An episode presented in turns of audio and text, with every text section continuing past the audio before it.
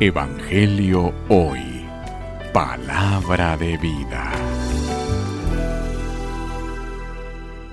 Lectura del Santo Evangelio según San Lucas. Gloria a ti, Señor.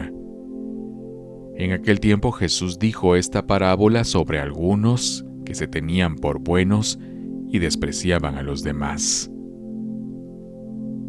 2 hombres subieron al templo a orar. Uno era fariseo y el otro publicano.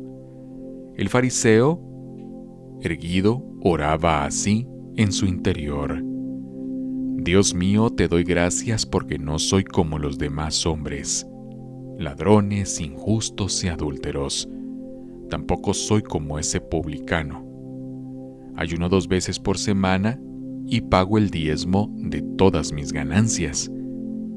El publicano, en cambio, se quedó lejos y no se atrevía a levantar los ojos al cielo. Lo único que hacía era golpearse el pecho diciendo: Dios mío, apiádate de mí, que soy un pecador. Pues bien, yo les aseguro que ese bajó a su casa justificado y aquel no.